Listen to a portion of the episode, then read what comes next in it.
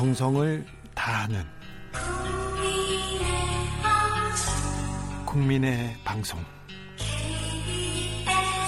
KBS 주진우 라이브 그냥 그렇다고요.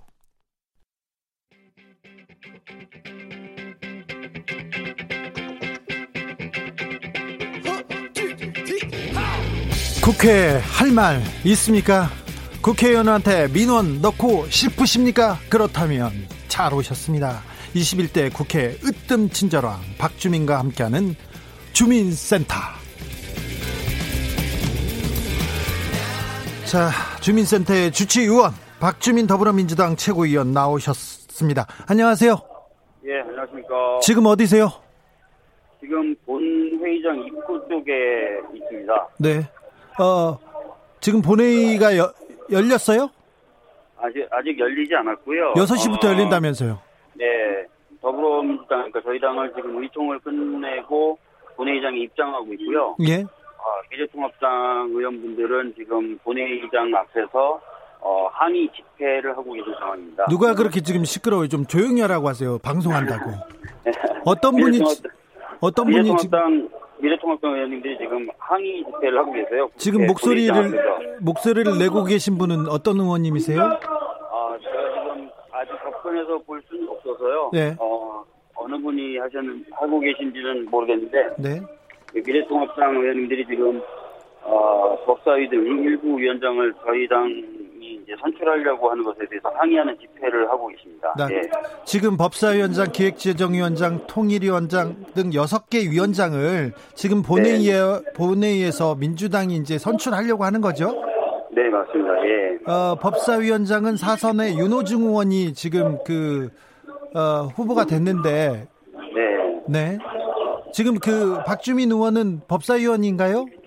네, 법사위원으로, 어, 내정이라 그러죠. 예. 어, 뭐 오늘, 뭐, 확정된 건 아니고, 현재 법사위원으로 내정이 된 상태입니다. 예. 네. 법사위원장은 윤호중 의원이 갔고요.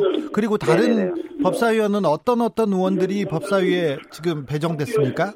뭐 법무검찰개혁위원회 위원으로 활동했던 김용민 의원도 지금 들어와 있고요. 네. 그다음에 어, 김남국 의원도 법사위로 와 있고요. 예. 그다음에 검찰 출신이시죠 소병철 의원님 그리고 어, 20대 국회 때 법사위 간사였던 송기현 의원님 네. 그리고 어, 백혜련 의원님 어, 김종민 이런 분들이 지금 법사위에 배정이 됐습니다. 예. 이수진 의원, 이탄희 의원 목소리가 안 들리네요. 그러면 예, 제가 지금 명단을 아주 꼼꼼하게 본 건 아닌데 예. 제가 일별했을 때는 명단에는 없었던 것 같습니다. 예. 아, 네, 그런가요? 그 얘기는 자세히 나중에 얘기하죠. 미래통합당에서는 그 뭐 독재의 문을 열어 젖혔다 뭐 이러면서 강하게 지금 반발하고 있네요.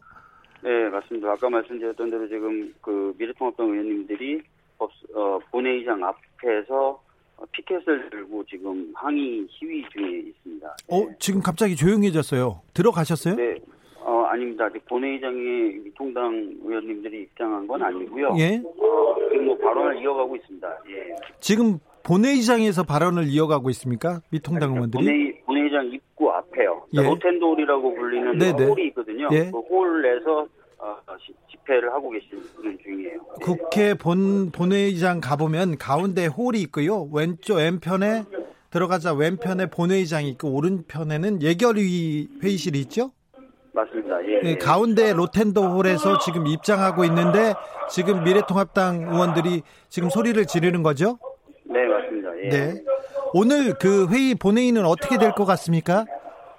어, 본회의에서는 이제 아까 말씀하셨던 여섯 개 상임위 위원장을 투표로 선출하는 어, 절차가 진행될 거고요. 예. 어, 현재까지는 저희 당 의원들만 네. 어, 참석을 해서 아마 투표를 진행할 것 같습니다. 왜 여섯 개 상임위원장만 이렇게 선출합니까? 아, 사실 이제 저희가 지난번에 협상을 했던 결과가 11대 7로 상임위를 배분하는 것 아니, 아니었겠습니까? 예, 예. 아, 그러다 보니까 이제 11개 중에 이제 6개, 특히 급한, 어, 외교, 그 다음에 국방, 어, 그리고 경제 관련된 상임위만 먼저 좀 처리를 하고, 예. 나머지 상임위는 조금 더 지켜본다. 이게 아마, 아, 아, 의장님의 의사셨던 것 같습니다. 네. 아 그러니까 지금 민생을 위해서 가장 중요한 중요한 부분만 먼저 처리하고 나머지는 끝까지 협상을 하겠다는 게 민주당의 전략인가요? 어, 저희는 이제 오늘 다 결정을 좀 하자라는 입장이었는데, 네. 어, 박병석 의장님이 예. 그래, 그래도 좀 더 더 얘기를 해볼 필요가 있지 않느냐라고 해서 이렇게 오늘 일부만 예. 해결하는 것으로 결정이 된 것 같습니다. 네. 김태년 대표가 네. 박병석 그 국회의장을 설득하고 합의하는 일이 저기 미래통합당하고 합의하는 일보다 더 어렵다 이런 얘기를 하셨어요. 이 얘기하면 안 되는데. 예. 이제 뭐 국회의장으로서는 국회 이후 운영까지 생각해야 되다 보니까 조금이라도 더 양당이 대화를 원했던 것 같은데요. 네. 어, 그렇지만 이제 저희 당 입장은 아시다시피 어, 국회가 좀 신속하게 예. 법정 시한을 지켜서 운영해야 된다는 입장이기 때문에 네. 강하게 설득을 했고 어, 그렇지만 이제 저희가 원하는 대로 다 설득되진 않고 예. 부장님이 약간 중재안 비슷하게 오늘 여섯 개만 하는 것으로 아마 결심을 하신 것 같습니다. 박주민 통신원 지금 상황은 네네네. 좀 변한 게 있습니까?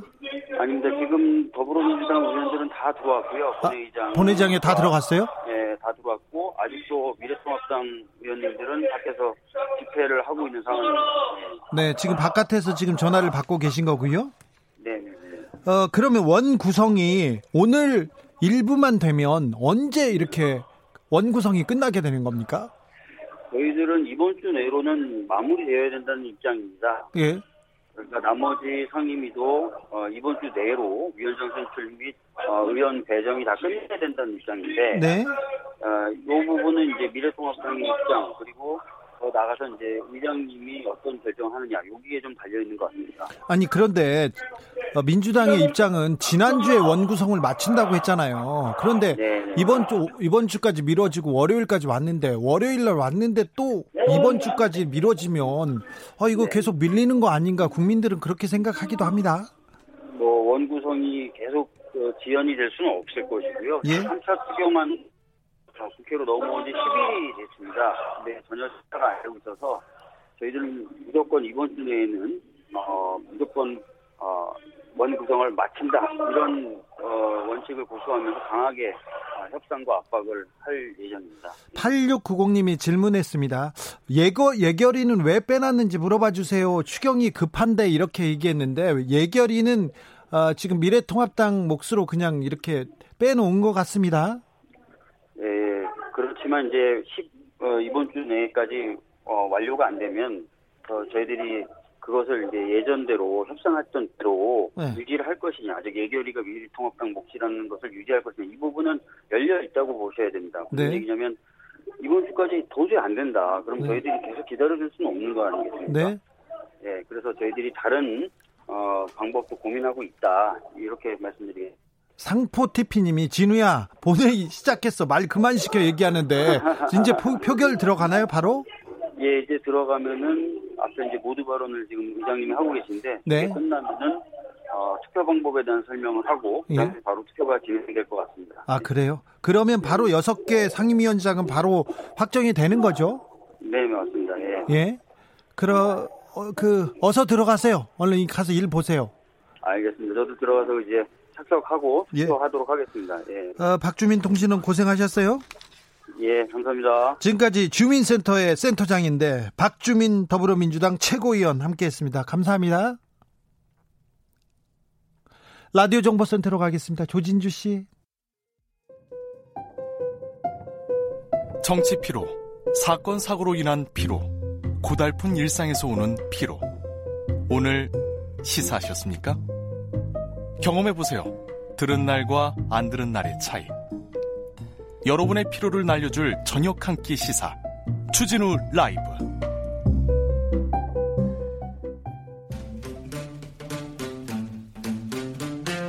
청년이 보고 듣고 느끼는 요즘 우리 사회 그것이 궁금하다. 청년에게 묻는다. 요즘 뭐하니? 프로 게이머 출신 유튜버 황희두 씨 어서 오세요. 네, 안녕하세요. 네, 어떻게 지내셨어요?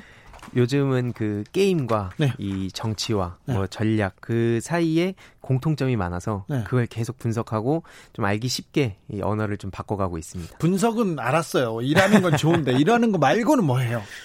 그 그게 사실 저는 이게 이해가 안 갈 수 있는데 이게 되게 즐겁게 이걸 하고 있어가지고 네. 일하면서 논다고 생각하고 있습니다. 아 그래요? 네.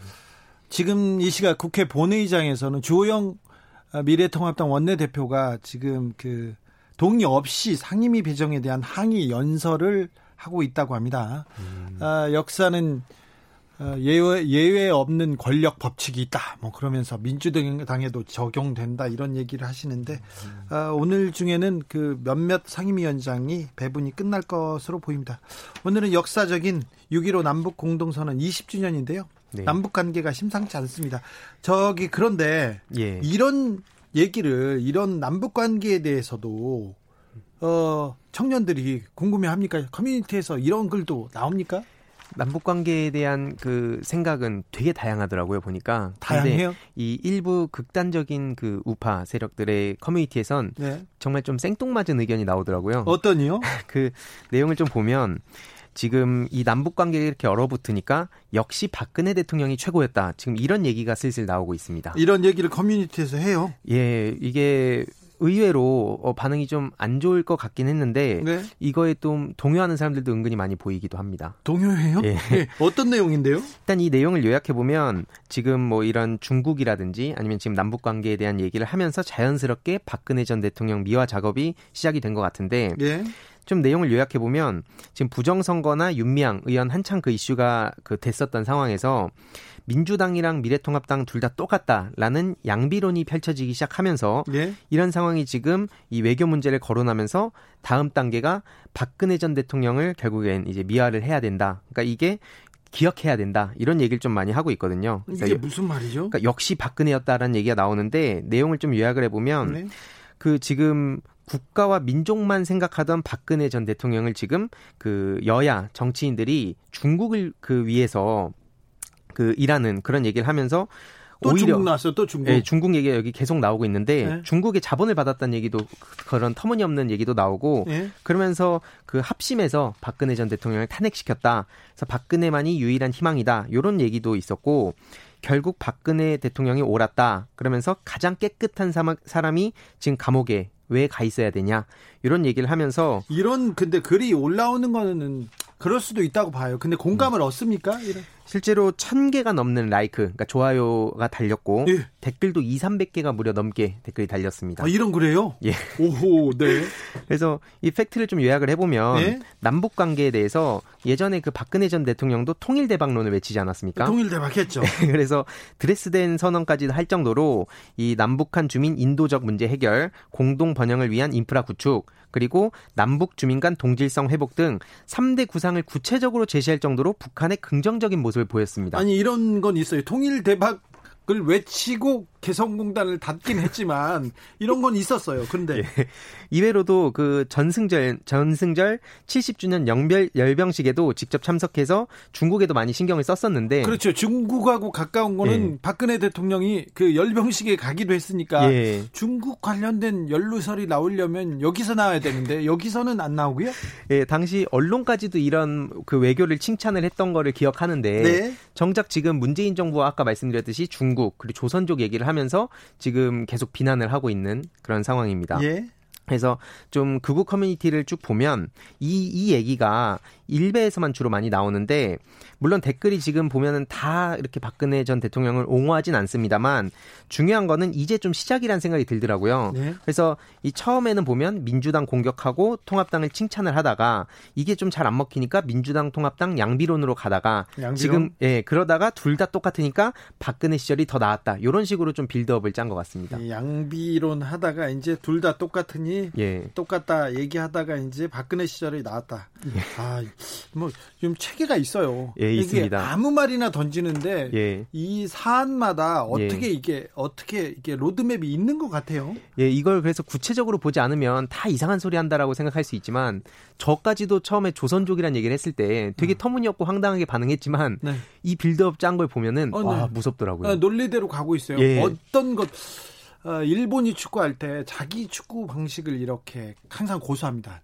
근데 강한 팀이든 약한 팀이든 그래서 네. 자기 포메이션을 가지고 이렇게 축구를 하는데 아, 일본이 일본을 예로 들으니까 갑자기 기분이 나쁘지만 그런데 그 논리 체계대로 계속 가네요. 예. 네. 그래서 이 대중 여론은 네? 지금 보수적인 성향을 가지신 분들도 박근혜 전 대통령에 대한 옹호를 하는 사람들은 거의 없다고 보거든요. 네?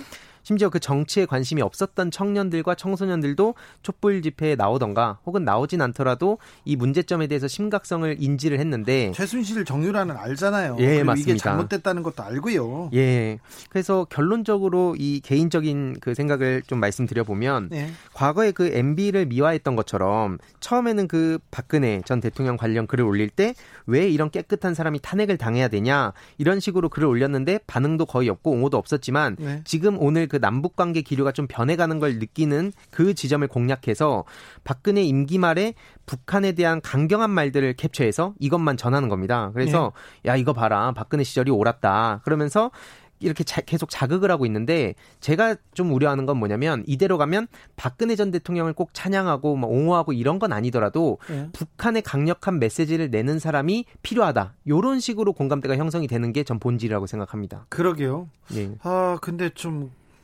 놀라운데 예. 일부 커뮤니티에서는 그런 그런 사람도 있을 수 있고 일베는 예. 그렇게 노는데 예. 이게 이게 대중 대중 여론까지 간다는 게 전파된다는 게 좀 놀랍습니다. 맞습니다. 이게 그 안에 그 그들의 이야기만 봤을 땐 뭐하러 이런 얘기를 하냐 이거 믿는 사람 누가 있냐라고 하지만 가장 그들이 좀 정교하게 만들었던 게 전 양비론이라 생각하거든요. 네. 그러니까 지금 양쪽 다 문제라는 인식을 대부분이 갖고 있고 그러니까 민주당에서 아무리 좋은 얘기를 해도 이게 똑같다. 그냥 네. 니네들 다 그냥 정치적 싸움 아니냐. 이런 식으로 프레임을 짜놓은 게 좀 되게 심각하다고 이, 생각합니다. 이게 굉장히 좀 무섭습니다. 정치인들 다 똑같아. 똑같지 음. 않거든요. 그렇죠. 그리고 그 사람들 다 똑같아. 이렇게 똑같지 않거든요. 맞습니다. 이러면서 또 외면하게 합니다. 예. 그리고 그 정치인들이나 언론에서 정치를 그렇게 혐오하게 하고 외면하게 하지 않습니까? 그러면 정치인들이 다 도둑질해 먹는 거죠. 음. 정치인들이 다 그렇진 않는데 일부 권력자들이요. 예, 곽경원님이 황희두 씨는 이 시간을 위해서 일배도 들어가나 봐요. 안 됐다 이렇게 얘기하는데 아 그렇습니다. 우리 황희두 열심히 일배 들어가서 공부하고 있습니다. 3116님 박근혜 시대라고 말하면 안 돼요. 최세원 시대라고 해야죠. 음. 맞습니다. 그때 대통령은 최서원 씨였어요. 박근혜 씨가 아니었고요. 어, 김은미님, 우리 코로나 뚫고 마음 바쁜 사전투표까지 왜 한 거냐. 소리 안 나오게 좀 제발 좀 잘해달라. 국회야. 이렇게 얘기합니다. 음. 아, 그렇습니다. 네. 네. 여기까지 할까요? 네, 감사합니다. 교통, 어, 지금까지 우리 일베 사이트 가서 고생하신 요즘 뭐하니 유튜버 황희두 씨와 함께했습니다. 감사합니다. 네, 감사합니다. 교통정보센터로 가겠습니다. 임초희 씨. 테이크아웃 시사 나왔습니다. 오늘도 하나 챙겨가세요. 주진우 라이브.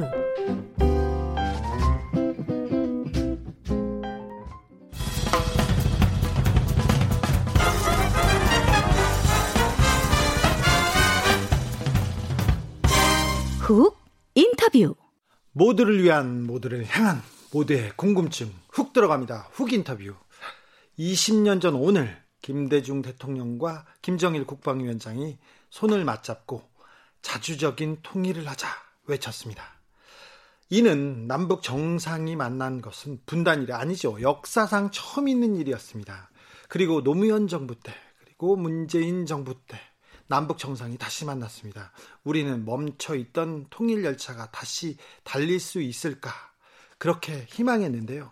아, 요즘 분위기 심상치 않습니다. 북한에서 연일 거칠고 강경한 메시지 쏟아내고 있습니다. 김여정 노동장 제1부부장은요. 대적 사업, 보복 계획, 곧 다음 단계의 행동을 취할 것이다. 이런 말도 했습니다. 6.15 남북 공동선언 20주년을 맞아서 평화로 통일로 가는 길에 우리가 무엇을 해야 할지 최고의 북한 전문가 모셔서 이야기 나눠봅니다. 6.15 남북 공동선언 20주년 특집 남북 관계에 길을 묻다 2부장 참여정부 당시의 통일부 장관과 청와대 국가안전보장회의 상임위원장을 지낸 이종석 세종연구소 동아시아 협력센터장님 모셨습니다. 어서 오십시오. 예, 안녕하십니까. 건강하신지요? 네, 건강합니다. 네. 아, 6.15 남북 공동선언 20주년입니다. 20년인데 아, 조금 마음이 무겁습니다. 네. 아무래도 뭐 항상 좀 좋은 일만 있었으면 좋겠는데 예, 또 최근에는 너무 좀 여러 가지 국민들도 걱정하시고 저희도 걱정하는 문제가 있어서 좀 그렇습니다. 네. 북한에서 좀 발언 수위가 너무 거칠어요. 보복계 군의 행동권 주겠다 이러다가 이러다가 군사적 도발하지 않을까 우려가 됩니다. 지금 그런 걱정들도 하시죠. 일단은 이제 뭐 김여정 제1부부장이 예. 이 전단지 살포 문제를 가지고 이제 6월 4일 날 처음 자기가 의견을 발표했습니다. 예. 그 당시에 이제 남한이 그 전단지 살포 금지 그걸 금지시키는 것이 남북한 합의 사항 아닙니까? 예. 그걸 그 지키지 않은 거에 대해서 격렬히 비난하면서 예. 앞으로 이제 어떤 법을 만들 때까지 법을 만들어질 때까지 자기들이 이제 계속 이런 조치를 하겠다 라고 해서 내놓았던 이제 얘기들이 예고 예고됐던 예고편이 그게 이제 남북 공동 연락 사무소를 폐쇄한다는 거, 그다음에 개성공업지구를 갖다가 뭐 첫, 그거 갖다가 폐쇄할 수 있다는 얘기, 그리고 남북 군사 합의서를 그 이미 휴지 조각이 됐지만 예. 그걸 갖다가 파탄시킨다 뭐 이런 얘기까지 했었어요. 예. 근데 그 사이에 우리 쪽 반응을 보면서 조금 약간 더 격앙된 다시 예. 말하면 에스컬레이트 된 것 같아요 감정이 예. 그래서 뭐 이제 그 군사 행동을 의미할 수도 있는 그런 약간의 그런 뉘앙스의 또 이제 발언을 해서 좀 걱정입니다. 그러나 그것이 명확하게 그런 건 아니고요. 다만 우리가 어떻게 대응하느냐에 따라서 좀 달라질 수 있겠지만 하여튼 그러한 북한의 군사적 행동까지도 우리가 염려하지 않으면 안 되는 그런 나름대로 어려운 상황에 있는 것은 사실인 것 같습니다. 코로나 때문에 북한도 위기고요. 그리고 경제 봉쇄 때문에 북한이 계속해서 좀 어려운 처지였는데 굉장히 어려워서 아 이거 내가 진짜 힘들어. 그래서 지금 막 도발하는 거 아닌가 그런 생각도 해봅니다. 근데 어 저는 그렇지 않아도 네. 어, 좀 그 얘기를 하고 싶었는데 북한이 지금 얘기하는 것을 액면 그대로 받아들이고 해야 될 것 같아요. 왜냐하면 아, 우리가 이번에는요? 예 무슨 얘기냐면은 병원에 가서 우리가 몸이 아프면은 어떤 이제 처방을 받아야 되지 않습니까? 네. 처방을 네. 받으려면 정확한 진단이 있어야 되잖아요. 예. 자, 북한이 어쨌든 간에 남북 관계에서 불만이 많이 누적돼 갖고 어, 그랬습니다. 그렇지만 이번에 이 일이 발생한 것은 기본적으로 북한에게 지금 남쪽에서 탈북자들이 그 대북 전단지 살포를 했잖아요. 예. 근데 이 문제는 한반도에서 이제 더 이상 전쟁은 없다라고 예. 선언을 하고 한반도에서 전쟁 없는 한반도를 만들기 위해서 문재인 대통령과 김정은 위원장이 아예 모든 군사적으로 충돌할 수 있는 가능성이 있는 장치들을 다 철폐시키는 걸 합의했어요. 예. 그리고 그 합의의 첫 번째 걸음으로 얘기한 것이 그 학, 이 군사 분계선상에서 네. 확성기 철폐하는 거하고 대북전단 그 살포를 금지하는 거였단 말이죠. 확성기는 이미 없앴죠. 예, 없앴고 그다음에 대북전단도 살포하면 안 되는 거예요. 그거는 네. 우리 정부만이 아니라 대한민국이 하면 안 되는 거죠. 네. 왜냐하면 우리는 북한이라는 국가와 남한이라는 국가인 합의한 아닙니까? 예. 결과적으로. 그래서 근데 이걸 지키지 않았다는 건데 이 지키지 않은 거 하나가 아니고 북한의 김정은 위원장을 막 욕을 갖다 엄청 하는 게 그 전단지에 있는 거 아닙니까? 예, 예, 그렇죠. 거기다 코로나 김여정 부부장도 그런 얘기를 했는데 가장 부적절한 시기에 했다. 무슨 얘기냐 코로나 상황이란 말이죠. 예, 지금 예. 북한이 국경을 다 막고 있고 저도 오늘 어디 회의 가서 저 세미나 가서 사회 보고 사람들과 악수하고 나서 빨리 가가지고 제가 지금 저 소독제로 다 손 씻었어요. 네. 그만큼 굉장히 위험한 상황에서 지금 코로나 상황 그거 그런 위험성이 있음에도 불구하고 그 전단을 뿌린 거 아닙니까? 그걸 봐 북한 주민들이 잡 만지거나 했을 때 문제가 된다는 거죠. 그러다 보니까 남쪽이 그걸 갖다 방치했다고 얘기하면서 이거는 그야말로 뭐 이 저 참을 수 없는 그4.27 판문점 선언의 이행 불이행이자 아무튼 자기들에 대한 너무나도 그 이제 어떤 합의만이 아니라 무시하는 행동이다 이렇게 본 거죠. 자 그렇다면 여기서 바로 그렇기 때문에 그들이 지금 이걸 갖다가 강력하게 그 주장할 뿐만이 아니라 국내에서 이른바 북한 인민들을 향해서 캠페인을 하고 있어요. 그러다 보니까 지금은 전단지 문제가 가장 핵심이고 전단지 문제를 해결해야만 모든 문제가 해결되게 돼 있습니다. 네. 다시 말해서 북한이 어렵다, 경제적으로 어려우니까 저렇게 삐져나오는 거 아니냐? 그런 건 다 부차적이다. 아, 네. 일단은 문은 이중문이다. 전단 문제를 해결하고 나야지 그다음에 북한하고 뭐 경제 협력도 얘기할 수 있는 거다. 이렇게 얘기할 수 있습니다. 네, 이게 이게 단초가 됐으니까 이게 네. 예, 좀 기분 나쁘거나 언짢은 단초는 일단 없애고 예, 단순한 단초가 아니라 네. 이거를 해결하지 않으면 앞으로 나갈 수 없는 그런 상황이 됐습니다. 네, 20년 전 오늘을 잠시 되돌아보겠습니다. 어, 그때 그 대통령과 김대중 대통령과 함께 평양에 방문하셨죠? 네. 네. 그때 연구원이었어요. 제가 그 당시에 김대중 대통령께서 24명의 민간인들을 특별성으로 들어갔었잖아요. 네. 그때 저는 이제 학자로서 네. 그 문정인 선생님하고 저하고 문정인 연세대 교수랑 저랑 두 사람이 네. 예. 뭐, 모, 대통령을 모시고 간 게 아니라 사실은 영광스럽게 이제 예, 그분 데려가신 거죠, 저희를. 네. 예. 그때 처음으로 이제 남북 정상이 어, 분단 이후에 만났잖아요.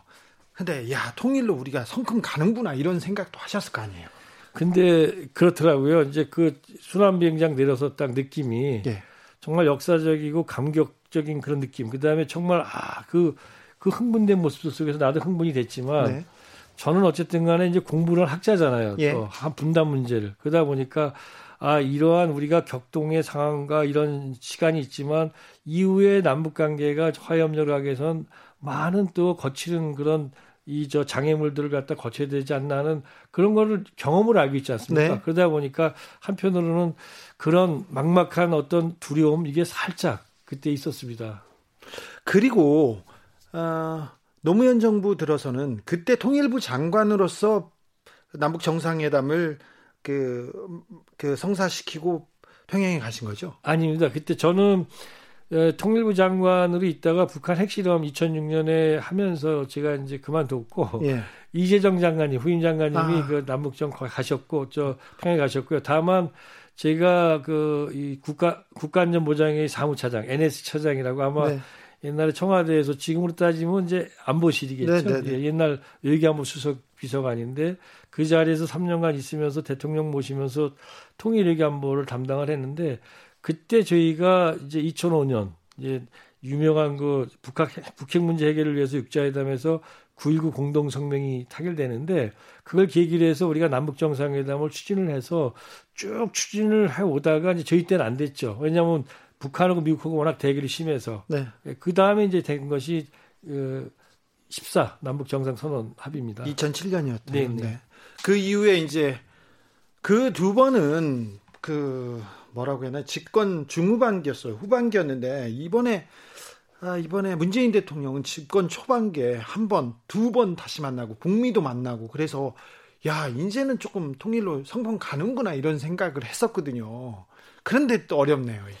저희도 이번에 기대를 많이 했죠. 예. 물론 아직도 기대를 접을 상황은 아닙니다.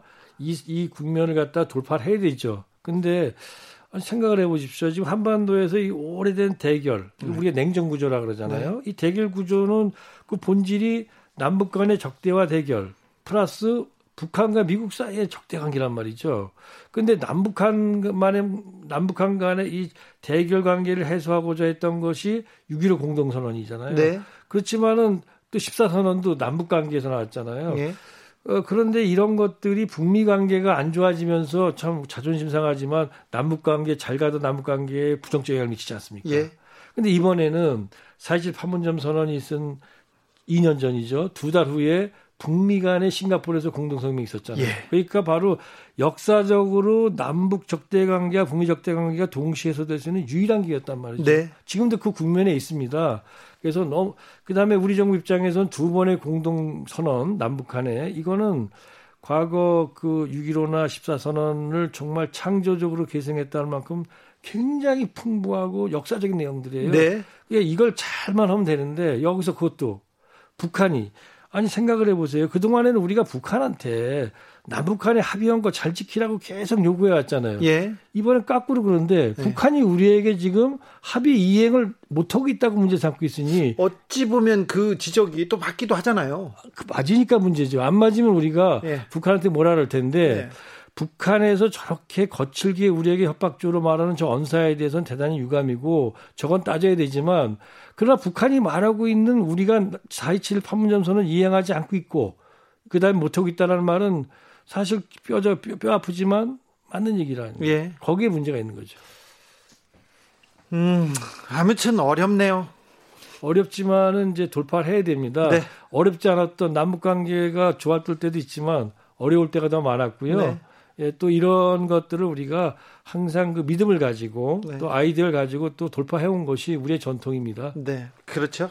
가야죠. 그래도 어, 며, 며칠 전에 문정인 특보 임동원 전 그 국정원장 박지원 전 장관 이렇게 모여서 6.15 주역들끼리 모여서 식사하셨다면서요? 예, 아무래도 6.15가 다가왔으니까 네. 한번 좀 만나자 그래서 만났습니다. 뭐 드셨어요? 중국집에서 만났어요. 아, 중국집에서요? 예. 네. 근데, 아, 20년 만에, 20년 전을 회고하는데 옛날 얘기보다 앞으로 어떻게 풀어야 되는데 이런 얘기, 좀 창의적인 얘기는 중국집에서 나오잖아요.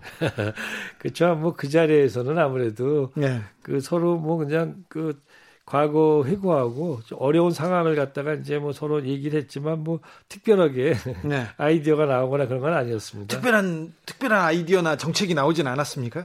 네, 뭐 그 자리야 뭐 그럴 정책은 정부에서 내놔야 되는 거죠. 아 그래요? 네. 어디서부터 잘못된 거야? 하노이 노딜 이후에 한국이 아, 북미 관계가 조금 교착되니까 한국이 조금 역할을 해야 된다. 아, 민간 교류는 더 해야 된다. 어디서든 매듭을 좀 풀었어야 되는데 이게 잘못됐나요? 어디부터 꼬였나요? 어떻게 풀어야 됩니까? 일단 뭐 꼬인 어디서부터 잘못됐나를 따지는 거는 이제 문제 풀기 위해서 따지는 거지만 네. 지금은 뭐 그걸 따지지 않아도 웬만큼 답은 나와 있는 것 같아요. 일단 남북 관계에 대해서 물론 이제 전단지 문제를 우리가 슬기롭게 해결한다는 걸 전제로 얘기하는 겁니다. 예. 기본적으로 어 2018년 그 11월 달에 예. 그이 우리하고 미국 사이에서 한미 워킹 그룹이라는 게 만들어졌잖아요. 예.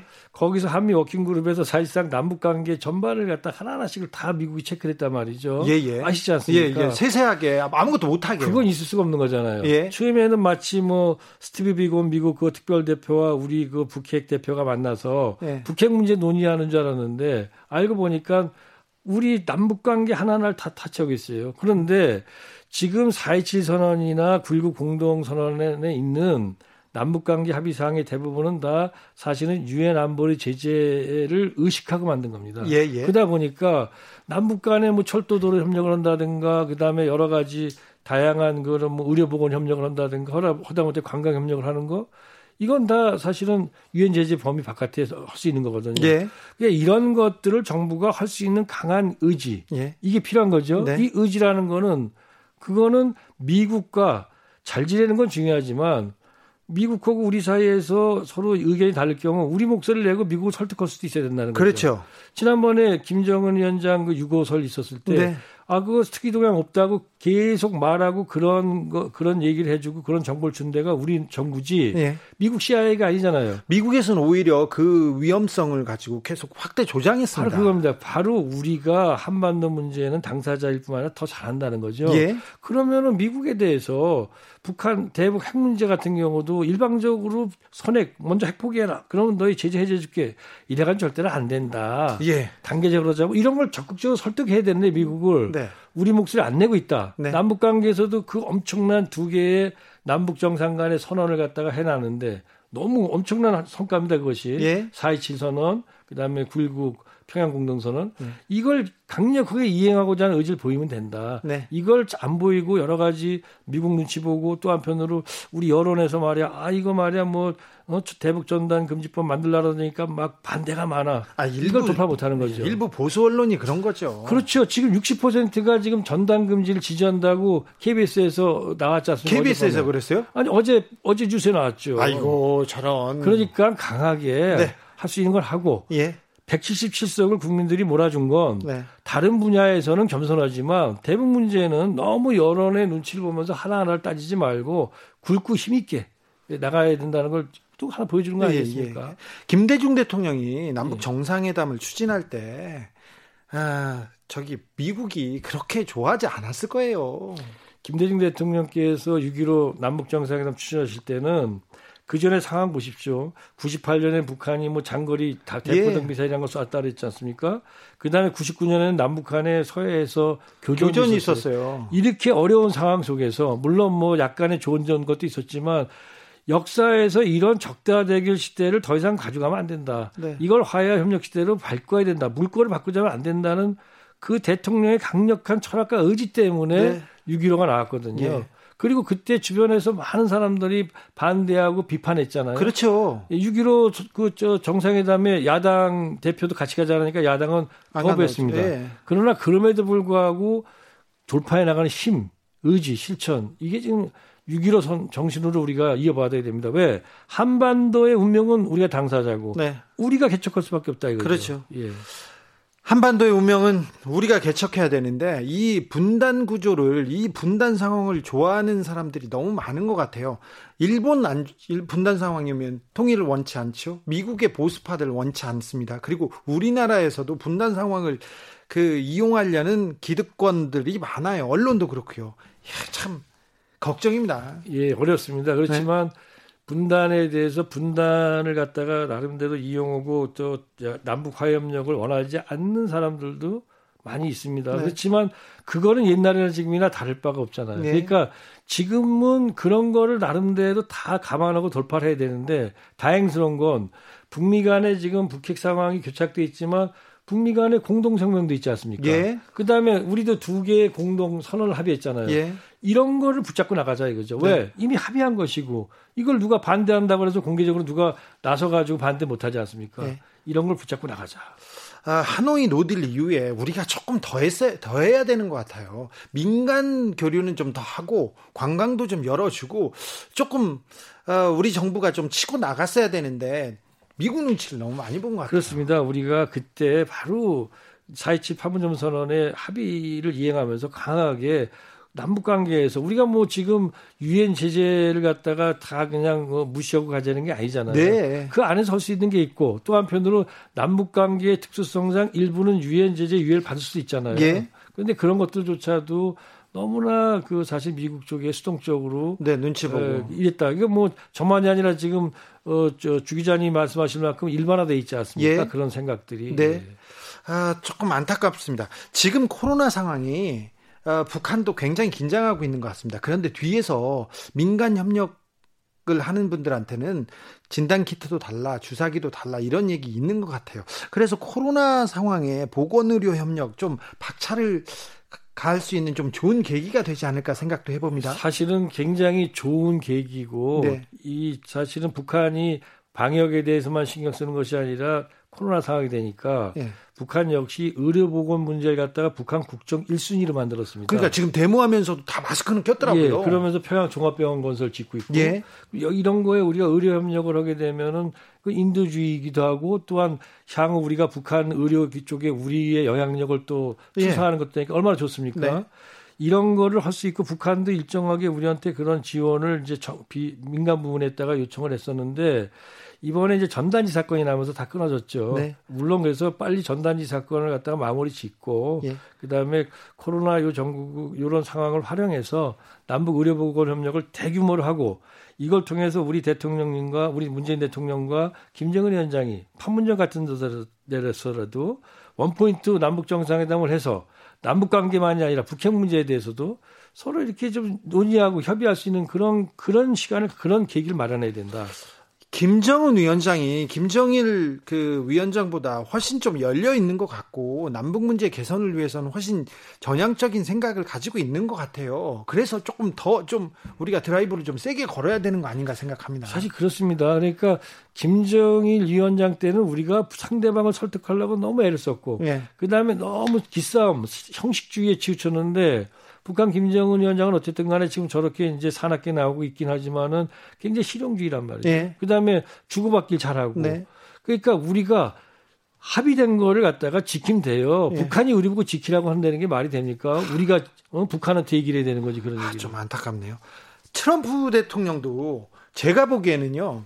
제 생각입니다. 이건 네. 모르는 저의 생각인데 오바마 대통령 그렇게 인격적으로 훌륭하고 뭐 좋은 대통령이지만 남북 관계 개선을 위해서는 노력하지도 않았고 좋은 안도 없었어요. 거기에 비하면 트럼프 대통령한테 트럼프 대통령 행정부가 있을 때 우리가 남북을 통일을 위해서 바짝바짝 몇 번걸음 가야 되는 거 아닌가 그런 생각합니다. 그 지금 이제 글쎄요, 저도 트럼프 대통령한테 기대를 많이 걸었는데요. 네. 이건 저도 뭐 하나의 견해이기 때문에 주 기자님 견해가 맞을 수도 있는데 저는 조금 다르게 생각하는 아, 거지. 그래요? 트럼프 대통령 때 이제 김정은 위원장하고 협상을 해봤지 않습니까? 네. 근데 안 되잖아요. 예. 다시 말해서 미국이 내놔야 될 거나 미국이 정말 핵을, 북핵, 북핵을 포기시킬 생각이 있는가를 지금 의심하게 만들잖아요. 예. 트럼프 대통령은 장사 속에서 자기가 얻을 정도만 얻는 거를 원하고 있는 거잖아요. 예를 들어 트럼프 대통령이 지금 아 오바마 전 대통령을 욕을 하면서 아니 그때는 전쟁 날 뻔했었다. 네. 나는 지금 말이야 지금 북한 김정은한테 친구다 이렇게 하면서 어, 친구고 돈 한 푼 안 줬는데도 불구하고 핵실험 금지 시켰지. 그다음에 그 ICBM 네. 대륙간 탄도 미사일 발사 중단 시켰지. 풍계리 핵시험장까지도 어? 그 폭발시켰고 거기다가 어? 유해까지 송환받았다 이러고 자랑을 해요. 네. 난돈 한 푼 안 냈는데. 네. 그 얘기 거꾸로 얘기하면은 김 트럼프의 그런 성과는 김정은이는 트럼프한테 선물만 주고 예. 받은 게 아무것도 없다는 뜻이잖아요. 아이고, 네.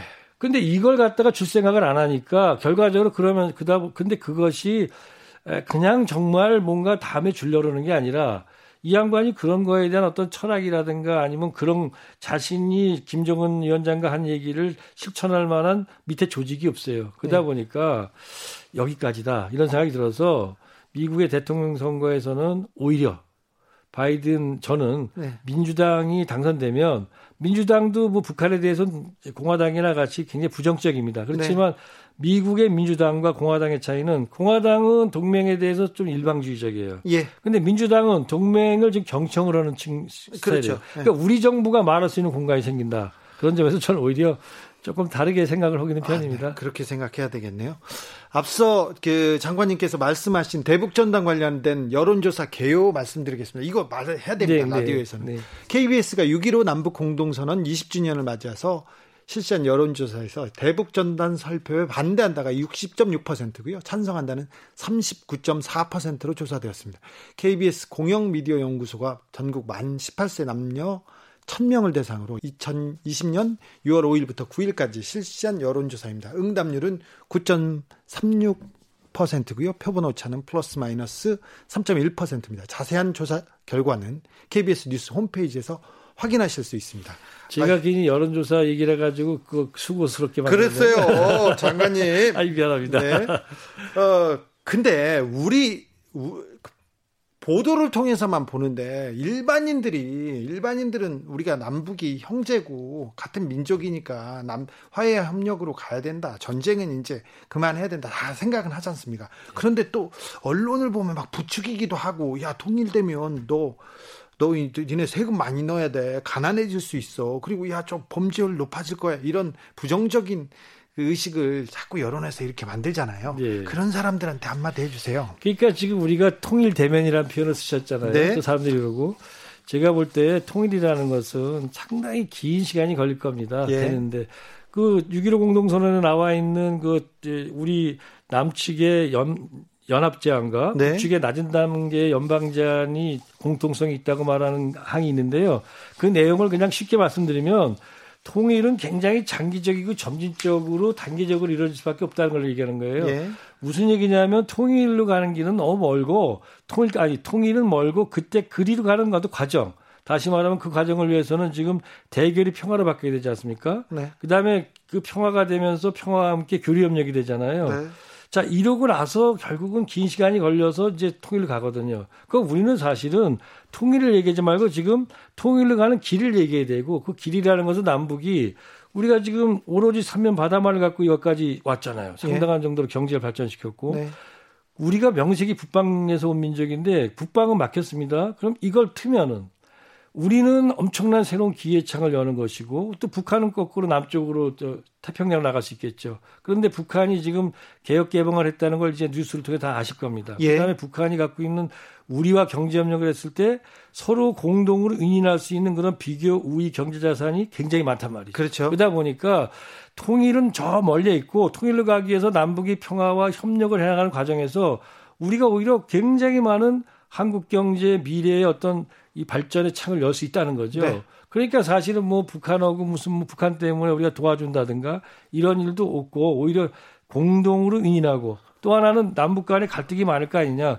그렇게 한꺼번에 남북이 섞여서 살기 어렵습니다. 네. 그 시간까지는 여러 단계를 거치기 때문에 걱정 안 하시지 않아도 된다고 생각합니다. 젊은 세대는 어, 북한이 굉장히 큰 그 희망을 줄 수 있는 비전이 될 것 같아요. 네. 그리고 어, 경제적으로도 그렇고요.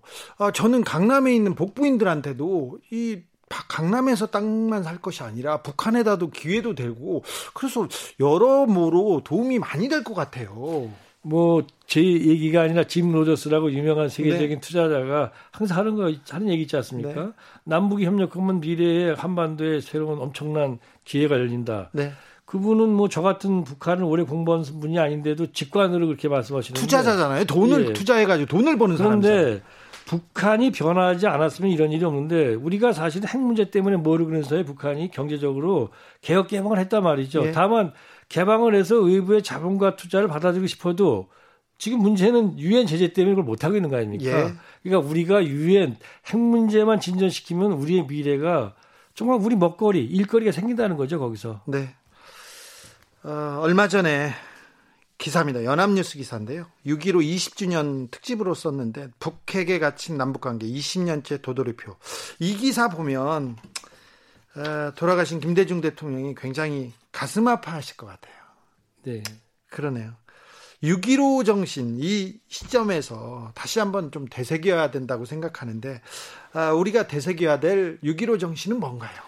그러니까 어 저, 이, 저, 문재인 정부 들어와서도 남북 관계를 사실은 그 엄청나게 서로 대결했던 과거 2017년까지의 관계를 갖다가 협력과 평화 관계를 일단은 전환을 시키는 데 성공을 했습니다. 네. 근데 그 당시에는 미국과 북한이 서로 간에 이제 결단을 해서 어떤 그 협상을 할 때 아닙니까? 네.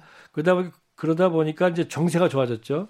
그래서 좋아진 좋아진 정세 속에서 기회를 포착해서 우리가 이제 우리 역할을 한 겁니다. 네. 근데 그거 아주 잘한 거죠. 예, 잘했죠. 지금 더 필요한 건 뭐냐면 정세가 교착되고 어려울 때 이 새로운 미래를 위해서 우리가 그 정세를 돌파하는 어떤 힘, 실천 능력, 그 다음에 의제를 주도하는 그런 어떤 나름대로 인시아티브 이게 필요한 거죠.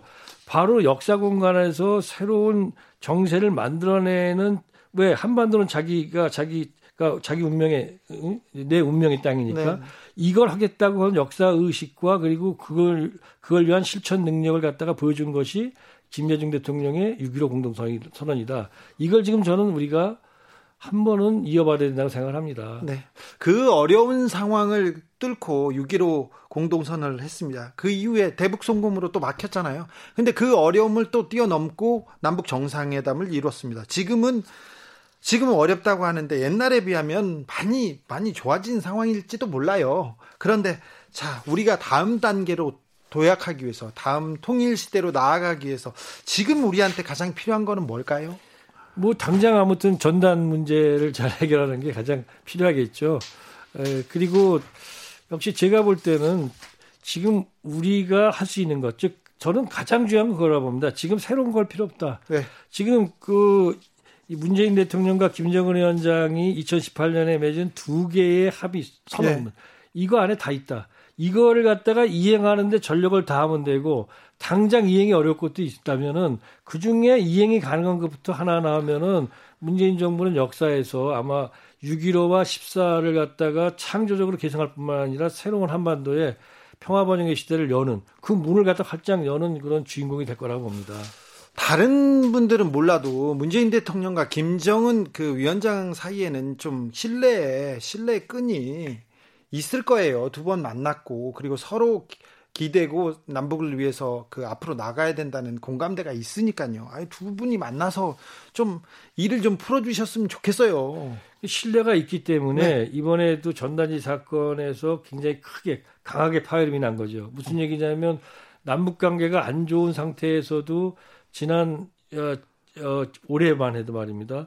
어, 문재인 대통령님 그 모친 돌아가셨을 때, 네. 그다음에 코로나 우리 어려웠을 때 북한의 김정은 위원장이 우리 대통령께 편지 서한을 보냈지 않습니까? 예, 예. 위로에 네. 그만큼 믿음이 있었다는 거죠. 그런데 네.